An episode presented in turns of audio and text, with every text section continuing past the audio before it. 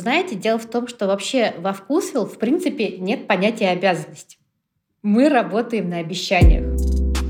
Да, я тот редкий человек, который работает по специальности.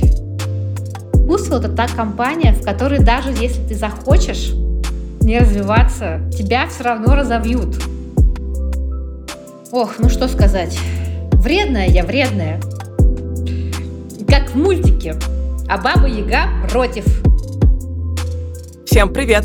С вами Настя Егорова и мой подкаст «Выросли стали». Подкаст для тех, кто ищет профессию своей мечты. Выпуск каждый понедельник. И сегодня у меня в гостях управляющая по проверке качества вкусвилл Наталья Гончарова. К чему может привести любовь к сладкому? Кто и как обеспечивает качество продуктов в твоем холодильнике? Возможно ли существование компаний без подчиненных и поручений? Ответы в выпуске. Наталья, здравствуйте. Привет. Э, Наталья, расскажите, пожалуйста, где и кем вы работаете? Вот уже пятый год я работаю во Вкусвилл. И работаю я управляющей по проверке качества. Вау, звучит очень интересно. Расскажите, пожалуйста, э, вы, я вас потом спрошу про ваши обязанности, про то, чем вы вообще занимаетесь. Но давайте начнем с самого начала. У меня есть такой стандартный вопрос для всех моих гостей. Кем вы хотели стать в детстве? Вот, и где получали образование? У меня не было какой-то определенной профессии, как uh-huh. у некоторых, например, там врач, парикмахер или космонавт.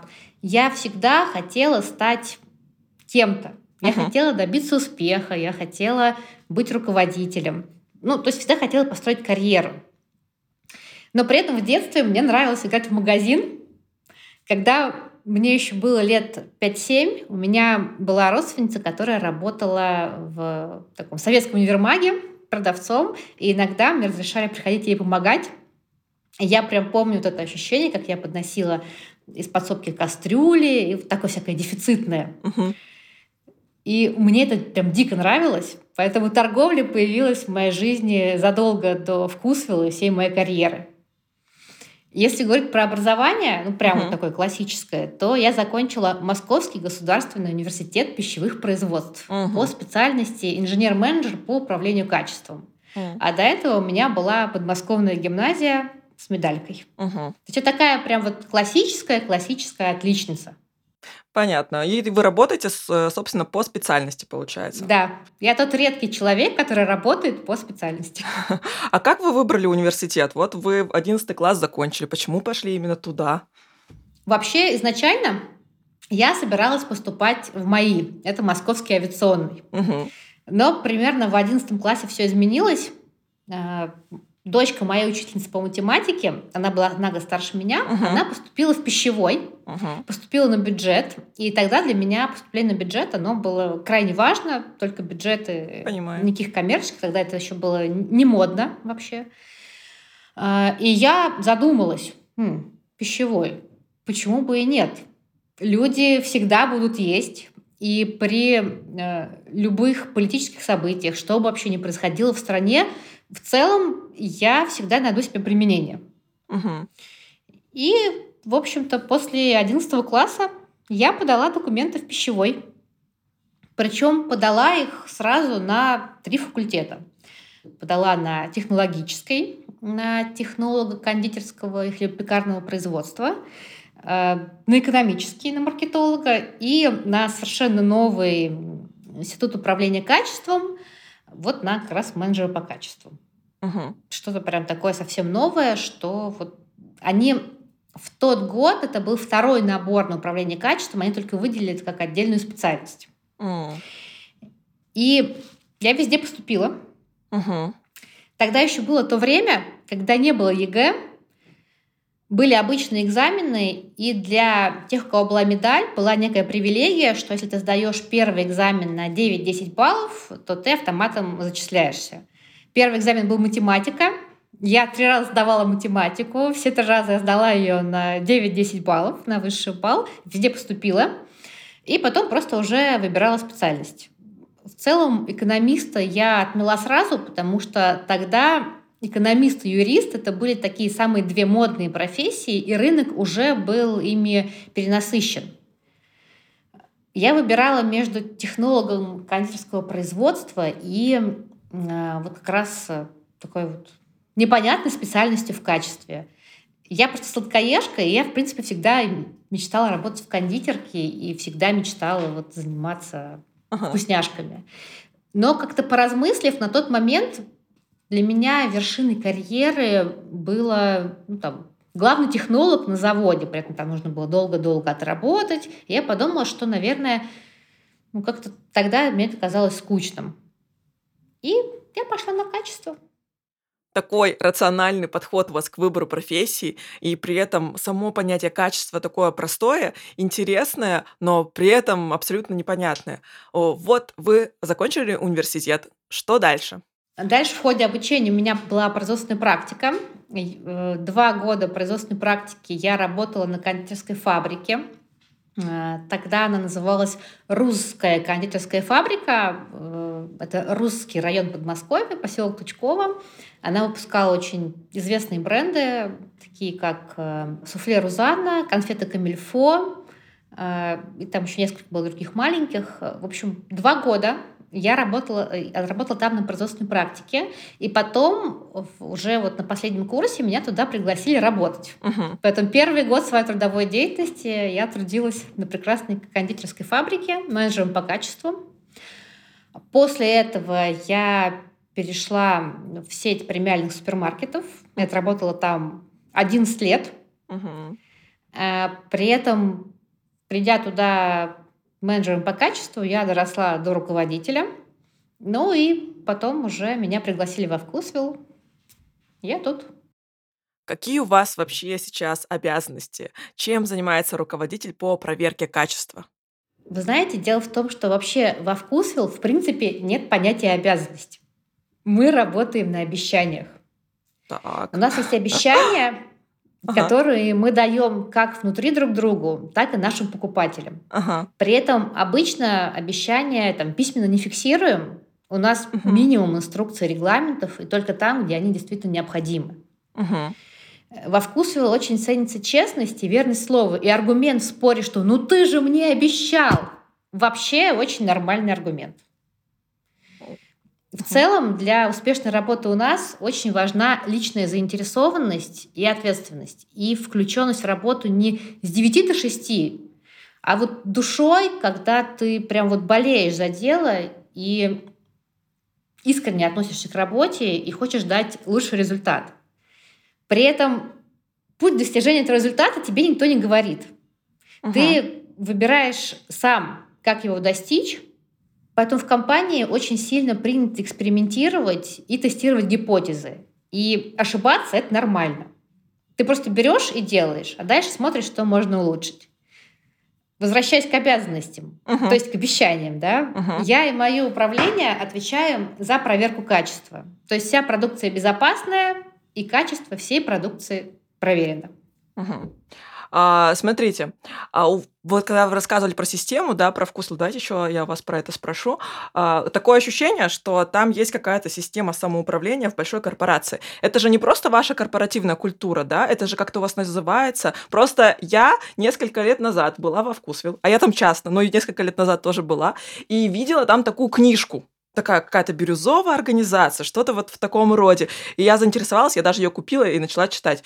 Вот. И вкусвилл, она вроде бы не бирюзовая, да, но как-то вот близко. Вот можете об этом рассказать? Как это вообще называется правильно? Сейчас это называется модным словом клиентократия. Вау. Ага. Раньше, это, раньше это называлось действительно там, бирюзовая компания бирюзовая организация. А, есть несколько типов. Например, стандартная бюрократическая компания – это красная компания, да, где есть жесткие uh-huh. правила. Uh-huh. У нас все очень э, э, нацелено на то, что люди сами принимают решения, чтобы дойти до результата, и несут за этот результат ответственность. Uh-huh. И это такая действительно культура компании, э, когда нет жесткого контроля, когда нет четких рамок, нет четких инструкций, и все принимают решения ну, на совесть, как для себя, я бы вот так сказала. Угу. То есть вы, а вы считаете себя руководителем? У вас все-таки ведь есть какая-то команда, или вы это не называете подчиненными, да, наверное, команда у вас вот. Команда. Да. Команда. команда и лидеры. А да. такой подход эффективный, как вы считаете? Либо, наверное, вы работали ведь и в другой структуре, где более все так четкие вот эти вот вертикали. Вот сравнивая, вам где комфортнее работать и действительно ли это влияет на результат? И как? Абсолютно уверена, что это влияет на результат только в положительную сторону, потому что люди, получая свободу, они на самом деле начинают работать э, сильно больше и сильно эффективнее. Когда рабочий день не ограничен тем, что ты должен в 9 прийти, в 6 ты можешь уйти, а у тебя еще куча работы, а у тебя есть просто задача, и ты сам решаешь, когда ее делать, ты можешь работать ночью, ты можешь работать удаленно. В принципе, это не так важно. Главное э, дать тот результат, который ты обещал. Угу. И в этом случае люди, имея вроде больше свободы, начинают гораздо больше отдавать компании. Парадокс. И подход к работе становится действительно не бюрократичным, когда ты, ну, ты просто вот должен прийти, сделать и уйти вроде как, да, дальше остальное тебя не касается. Все действительно очень вживаются в работу и до степени смешения, в общем-то, что нет разделения на работу и личную жизнь. Uh-huh. Иногда на самом деле это мешает, потому что когда ты хочешь отключиться, а ты не можешь, ну, как, как, как же без тебя? Ага. Блин, я надеюсь, что вот эти ваши слова сейчас э, нас услышали э, руководители различных организаций. И я думаю, что просто вообще у нас в обществе, особенно у нас в стране, есть такие предубеждения по поводу вот такой системы. И круто, что вы сейчас об этом сказали. Э, мне тоже такое очень близко. И, в общем, я рада, что вы ко мне пришли и сейчас об этом рассказали. Я надеюсь, что это услышат как можно больше людей. Я могу сказать, что как человек, который пришел из красной организации, угу очень забюрократизированный, с очень четкими правилами и рамками. Я первые четыре месяца я была ну, просто в шоке. Я не верила, куда я попала, что бывают, в принципе, такие компании, вот, где настолько человечные, искренние, открытые отношения, где тебя не рассматривают под лупой как э, заведомо нарушителя, и при этом это российская компания, а не зарубежная. Да. В общем, первые четыре месяца у меня было ощущение, что я в космосе. Угу. Я каждый раз говорила себе, боже, ну неужели так возможно? Неужели бывают такие компании? Это очень круто. Это очень радостно, что это у нас в стране действительно. И на самом деле я вот э, наблюдаю за сотрудниками, которые приходят, они все примерно проходят те же стадии. Есть стадия офигевания, она длится примерно два месяца. Потом уже стадия привыкания, и потом уже ты вроде свой, Ага. Все вот так и было. Ну да, но на самом деле, ты, наверное, у вас очень мало кто уходит, да, из компании. Потому что к этому привыкаешь, это ты себя чувствуешь в безопасности, вот как бы, да, в дру... большой другой корпорации ты вот как будто бы в таких вот условиях, и ты все время боишься чего-то. А, наверное, вот так вот, когда ты работаешь, ты себя чувствуешь вот в безопасности, и, наверное, от вас мало кто уходит. Маленькая кучка у вас, да? Текучка очень маленькая. В основном, если люди хотят сменить деятельность, они переходят из подразделения в подразделение, пробуют себя в чем-то новом. Угу. Так, давайте, Наталья, вернемся к нашему качеству, точнее, к вашему качеству. А, из чего состоит вообще процесс вот обеспечения качества и какая у вас большая команда? Расскажите об этом. Тут я могу говорить очень долго. Буквально на прошлой неделе мы проводили форум поставщиков, где я также была спикером. Угу. И эта тема прям очень-очень сжато заняла у меня 40 минут. Вау. Поэтому я постараюсь покороче. Давайте. Начну с того, что же такое качество. Мы обещаем нашим покупателям стопроцентное качество, но при этом, я думаю, все понимают, что качество для каждого это что-то свое. Для кого-то это ну, просто товар без признаков порчи. Для кого-то это просто вкусный товар. Для кого-то, чтобы считать товар качественным, в нем не должно содержаться там определенных там, веществ, например, для аллергиков. Для вкусвилл качество состоит из трех больших блоков. Первое – это чистый и честный состав. Что это значит? Продукт максимально натуральный, состав продукта соответствует заявленному на этикетке – Дальше это свежесть, вкус органолептика. Тут, думаю, комментарии излишни. И третье – это пищевая безопасность. Это как раз товар без признаков порчи, микробиологически благополучный, не содержит опасных веществ и включений и делается на производстве соответствующим требованиям законодательства. Безусловно, без соответствующих проверок мы не можем давать такие обещания покупателю, Поэтому у нас есть определенная система, которая включает в себя и лабораторные исследования, и аудиты поставщиков, и входной контроль на складе, и работу с обратной связью, и также дегустации и доработки продукта по вкусу, которыми занимаются уже категорийными технологами. И еще один большой блок – это санитария и пищевая безопасность в рознице. Первый большой блок нашей проверки – это лабораторные исследования, угу. которые мы проводим как в нашей собственной лаборатории вкуса, которая находится на одном из РЦ, это РЦ Вешки, так и во внешних лабораториях. Наша собственная лаборатория состоит из двух отделений. Это физико-химическое и микробиологическое отделение. Физико-химическое делает такую классическую химию, так называемая мокрая химия. И плюс мы делаем исследования на КБЖУ по классической методике. Микробиологическое отделение у нас лицензировано и делает весь спектр исследований. Это и санитарная микробиология, например, бактерии группы кишечной палочки, дрожжи, плесени, и патогенная микробиология, стафилококк, плистерии, сальмонелла. А всего в месяц наша лаборатория делает порядка 2000 исследований. Что касается проверок во внешних лабораториях, то мы сотрудничаем со всеми э, отраслевыми институтами и научно-исследовательскими центрами, такими как там, в НИМИ, в НИМП имени Горбатова, в НИКП, в НИРО, РУДН, МФТИ и другие. Всего их около 15. Угу. В них мы исследуем в основном сложные показатели, важные для проверки нашей концептуальности, то есть натуральности. Такие как консерванты, красители, пестициды, проверки на ДНК, на отсутствие ГМО, гистология. Плюс к этому мы заказываем под себя разработку новых методик, потому что, к сожалению, э, на рынке лабораторных услуг далеко не все, что хотелось бы, можно проверить. Так, например, мы заказали разработку методики на проверку ароматизаторов, которой, в принципе, до этого на рынке не было. И после того, как мы ее сделали, для нас ее сделали, ей могут пользоваться все участники рынка. То есть мы так развиваем рынок российских э, лабораторных исследований, можно сказать. Круто. Всего в месяц мы во внешних проводим где-то тысячу исследований, то есть суммарно в месяц получается 3000 исследований в своей лаборатории и во внешних лабораториях. Угу. При этом мы исследования проводим как планово, так и по жалобам и покупателей и внешних организаций. Все показатели, которые мы проверяем в целом в продукции, можно разделить на 7 больших групп. Это органолептика, физико-химические показатели, микробиологические показатели, показатели безопасности, концептуальность, фальсификат и там, ряд дополнительных показателей. Угу. При этом хочу отметить, что, например, показатели такие как э, антибиотики или пестициды мы проверяем не только по нормам российского законодательства, а гораздо глубже, при этом используя нормы показателей Европейского Союза. Mm-hmm. Когда мы только внедряли систему лабораторной проверки, суммарно мы проверяли на 118 показателей. Uh-huh. Сейчас эта цифра составляет 401. То есть за там, 2-3 года их количество выросло почти в 3,5 раза.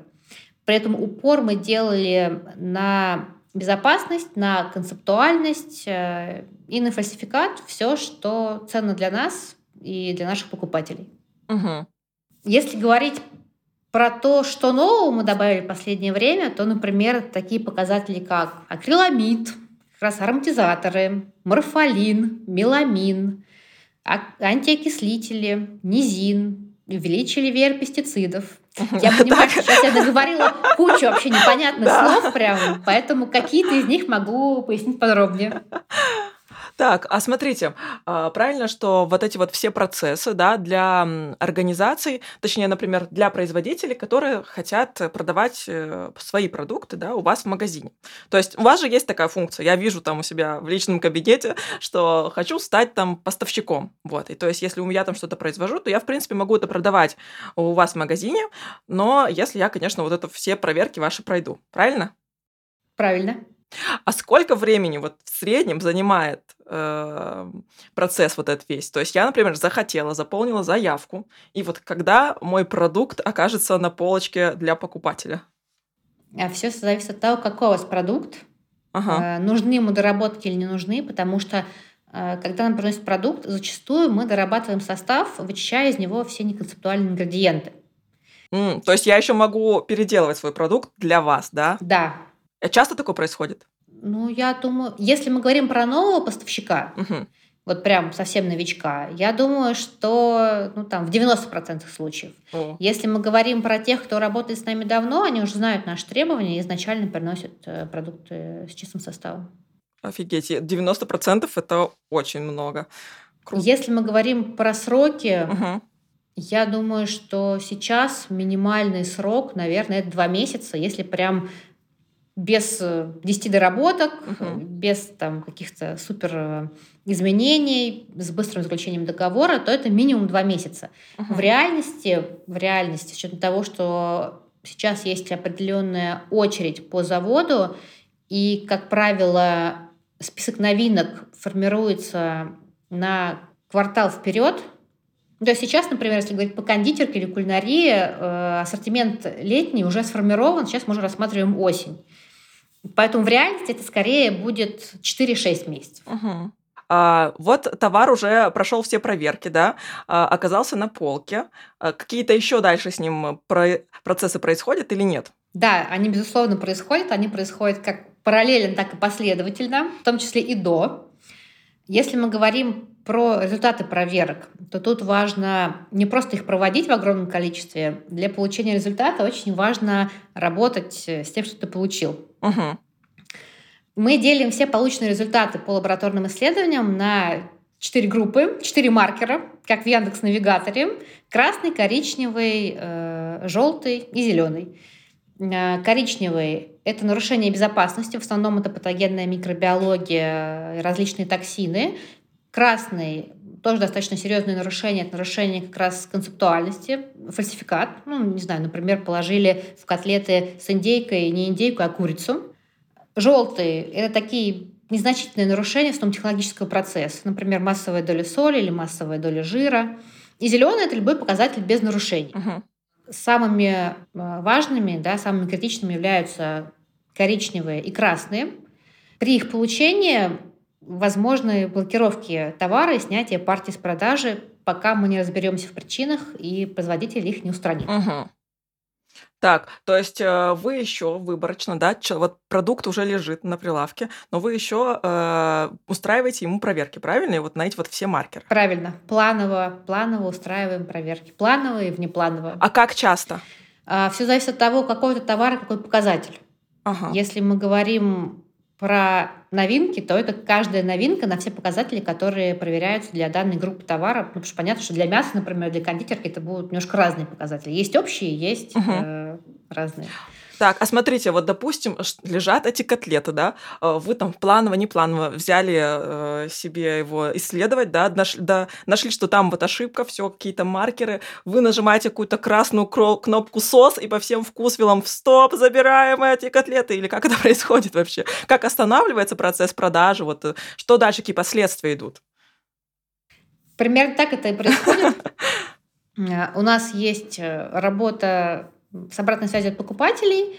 Э, подразделение называется технологии по контролю качества, дневные технологии, но при этом они же создают задачи на снятие товара, если как раз товар не соответствует каким-то показателям, которые мы сами обнаружили. Угу. В системе создается задача на снятие товара с полок, которые получают автоматом э, все магазины, они просто их снимают и все. А часто такое происходит? Ну, конечно, бывает. Бывает. Угу. Ну, это очень здорово, что это вы это фиксируете. Какая-то э, надежная, более со спокойной душой теперь буду ходить к вам в магазин. Хотя это и так я делаю регулярно со спокойной душой. Так. Это приятно. Наталья, вот смотрите, а вы как-то контролируете сам процесс производства? Ведь, по сути, к вам может любой, да, человек, любое предприятие обратиться к вам, любой человек, который что-то производит. Вы вот внутри его кухни как-то вмешиваетесь или вы уже только контролируете товар на выходе? Безусловно, вмешиваемся, безусловно, смотрим. Для нас это очень важно, то, в каких условиях делается продукт под нашей торговой маркой. У нас есть инструмент под названием аудиты поставщиков – Угу. Мы проводим эти аудиты своими силами. Мы не пользуемся услугами аутсорсинговых компаний. Мы проводим их комплексно, проверяя выполнение требований законодательства Российской Федерации, а именно там, требования тех регламентов и отраслевых санитарных правил. И, конечно же, мы оцениваем риски для потери качества и безопасности. При этом у нас не бальная система, как у многих других сетей. А, для нас важно реальное состояние производства и улучшение поставщика. Всего есть два больших вида аудитов. Это онлайн-аудит под кодовым названием ВЖИК. Что это значит? И сейчас расскажу. И второе – это комплексный аудит с выездом. Э, ВЖИК – это дитя пандемии, когда угу. мы не имели возможности активно посещать производство, но при этом потребность в оценке условий у нас сохранялась. Это онлайн-аудит, который полностью проводится удаленно, плюс по видеосвязи. И сейчас он в основном используется как раз э, для новых поставщиков, чтобы оценить условия производства. И второй вид аудита – это комплексный аудит с выездом на производство, такой достаточно классический вид аудита, давно известный на рынке. Угу. При этом у нас нет штрафов по итогам аудита. А, мы прорабатываем с каждым поставщиком корректирующие действия, то есть меры для устранения несоответствий и их невозникновения в будущем. Для нас очень важно, чтобы поставщик все время улучшался. Если поставщик из раза в раз не устраняет нарушения, то тогда, к сожалению, нам дальше пути, и мы завершаем взаимодействие. Сейчас суммарно в квартал мы проводим где-то 100 аудитов. Угу. Так, подожди, три месяца 100 аудитов? Угу. это достаточно много. Сколько людей у вас там задействовано? Именно на аудитах или угу. всего? На аудитах. Ох, на аудитах, ну, я думаю, что, наверное, человек 8-10 суммарно. Угу. Вот так. Но смотрите, то есть они путешествуют по всей стране? Ведь да. у вас товары э, там и, да. и да. чай из Сочи, и молоко из Вологды. Да, да, да, да. Какая прекрасная Но на самом работа. деле процентов 70 э, наших производителей находятся в Москве, области и близлежащих областях, угу. потому что все-таки мы торгуем фреш-продукцией. Угу. А еще 30, да, это путешествие по стране. Я рассказала про лабораторные исследования, про аудит поставщиков. Это такая перманентная работа с качеством, некая матчасть, но, безусловно, у нас есть еще ежедневный контроль. В первую очередь, это входной контроль по качеству наших РЦ, Конечно, приемка на складе, ежедневный контроль не заканчивается и не ограничивается. Мы активно работаем с обратной связью, с э, жалобами на качество. У нас есть отдельное подразделение, задача которого проанализировать все поступающие жалобы, определить системные, оперативно их проверить уже в магазинах. И если действительно они подтверждаются, организовать э, снятие товара с полок, как вот эти дневные технологии, которые снимали товар по несоответствующим лабораторным исследованиям. И последний блок — это санитария и пищевая безопасность в рознице. Мы сейчас активно развиваем сервисы, например, такие как Dark Kitchen, такая кухня, э, или микропроизводство, поэтому к ним предъявляются точно такие же требования внутри компании, как к сторонним поставщикам. Их важно тоже проверять и контролировать, и в этом смысле правила для всех едины. Угу. Сейчас в процессе обеспечения качества в компании задействовано около 100 человек, но мы постоянно развиваемся, и количество сотрудников растет. Поэтому я прям вот точного количества на текущий день не знаю. Ну, это очень здорово. А как конкретно вы развиваетесь еще в профессии? То есть есть ли какие-то курсы вот именно ваши профессиональные? Или вы просто практика, практика, практика и так улучшаете свои навыки? Ой, честно говоря, вкус это та компания, в которой даже если ты захочешь не развиваться, тебя все равно разовьют. Потому что я бы сказала, что есть какая-то прям вот некая корпоративная культура внутри, направленная на постоянное обучение и развитие сотрудников, причем абсолютно там, разных уровней, разной деятельности. Я когда пришла, я была очень сильно удивлена, что компания уделяет этому столько вообще усилий. Например, если нужно какое-то внешнее обучение, не нужно проходить 100 кругов ада, его согласовывать на полгода вперед, бюджет. Достаточно просто прийти сказать, зачем тебе это нужно, какой результат ты хочешь получить, и тебе его оплачивают. В компании есть книжный клуб. Очень вообще культивируется чтения книг. Угу. Что такое книжный клуб? По почте приходит рассылка. Ребята, у нас новая книга. Пожалуйста, вот ссылочка для скачивания для тех, кто хочет почитать в электронном виде. Вот в бумажном виде она в библиотеке. Спуститесь туда-то. И потом, ну, где-то через месяц, когда все прочитают, мы собираемся, обсуждаем, что же полезного для компании мы можем вынести из этой книги и как уже на практике применить э, то, что там написано. Круто. Из такого прям последнего у нас есть школа лидеров. Угу. Ее основал Андрей Кривенко и сам проводит там обучение. По-другому это называется Beyond Taylor или обучение клиентократии. Клиентократия — это одна из новых систем менеджмента. Есть там классическая да, система управления, а это система управления, которая идет от клиента и тех ценностей, которые мы ему можем дать. Вот как раз недавно я ее закончила. Угу. И, в принципе, она предназначена для всех лидеров компании, чтобы мы все были на одной волне и говорили на языке клиентократии, как просто принято да, выражаться, когда мы идем от ценностей, от обещаний и от метрик, угу. а не от своих там субъективных мнений угу. по принятию того или иного решения. Плюс к этому компания развивает внутреннее предпринимательство и поощряет тест гипотез. Внутри мы называем это проекты. Что это значит? Без отрыва от основной деятельности можно взять какой-то процесс и попробовать его развить. То есть протестировать гипотезу и подтвердить либо ее успешность, либо наоборот. Бывали случаи, что такие тестирования, они вырастали в полноценное направление бизнеса. Например, у нас есть э, микромаркеты, Угу, да, это да, такие да. Шкаф, шкафы с едой, да, да, да. которые тоже начались с тестирования гипотезы. Кирилл, основатель микромаркета, просто поставил холодильник с едой на офисной кухне и посмотрел, насколько это востребовано. И дальше уже начали развиваться. То есть это ребята внутри вашей угу. организации да, решили организовать как бы свой бизнес.